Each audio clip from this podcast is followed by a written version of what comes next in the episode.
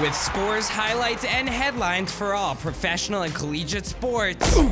Get hyped for 1077 The Bronc Retros The Overtime.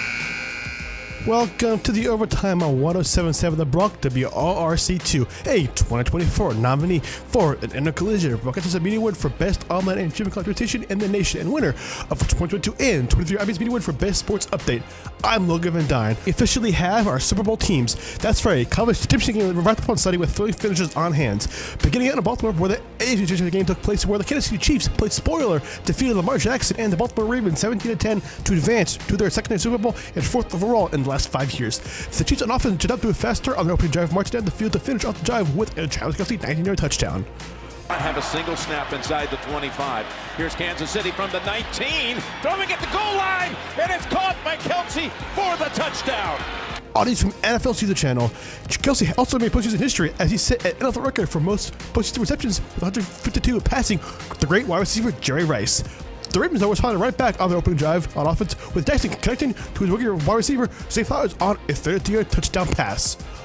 The north-south runner, isn't he? From the pocket.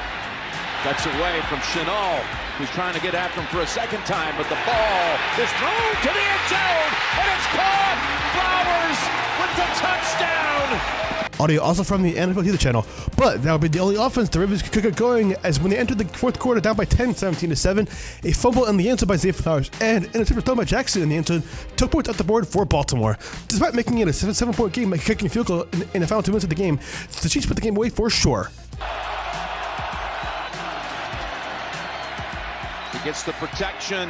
He goes long and on his back to ice it is Marquez Valdes-Scantling for the second straight week. He catches a long ball. He had two of them against the Bills.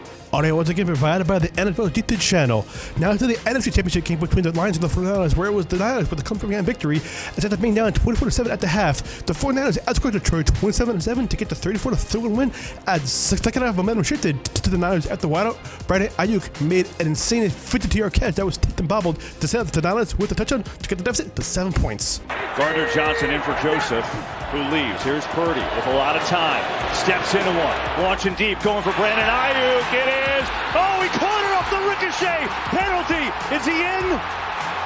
He's down to the five. We'll see what the penalty is. What a play from Aiyuk. Here's Purdy. Looking, firing end zone. Oh, caught! Aiyuk! Touchdown! Audio once again provided by the NFL Theater channel.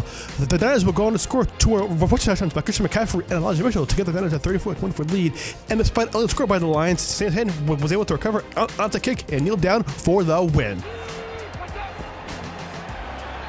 And there it is. The 49ers are going to the Super Bowl. NFC champions for the eighth time in their storied history.